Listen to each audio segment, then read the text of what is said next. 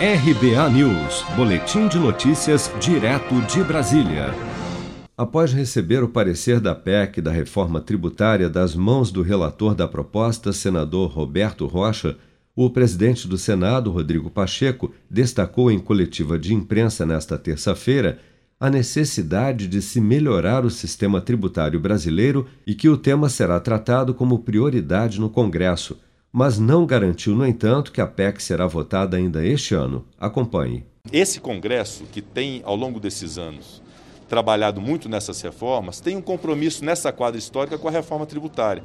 Nós precisamos entregar para a sociedade brasileira um novo modelo do sistema tributário, porque algo nos converge. Todos entendem que o sistema tributário brasileiro não é bom, que precisa ser modificado porque é muito complexo, muito burocrático, difícil de compreender, afugenta investidores e nós precisamos apresentar uma proposta de alteração disso. E é isso que vai ao encontro da PEC 110. É o que minimamente se conseguiu de convergência entre Estados, Distrito Federal, a maioria dos municípios, o setor produtivo e boa parte dele, em que se compreende a unificação tributária de impostos como uma medida adequada para a simplificação. E política é a arte de escolher.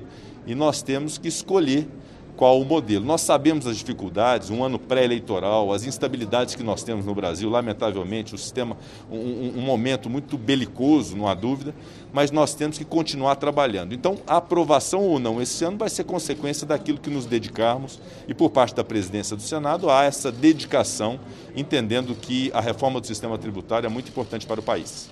A PEC da reforma tributária já enfrentou grande resistência por parte dos municípios mas após um amplo diálogo, boa parte das prefeituras já alinharam um acordo. Quatro capitais, no entanto, entre elas São Paulo, ainda resistem às alterações, apesar do apoio da Confederação Nacional dos Municípios, que inclusive elogia alguns pontos, mas mantém, por outro lado, a crítica ao modelo IVA dual, que não é visto como o ideal para o modelo municipal de arrecadação.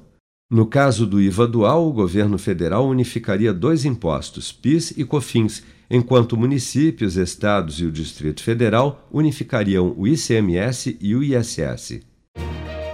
Com produção de Bárbara Couto, de Brasília, Flávio Carpes.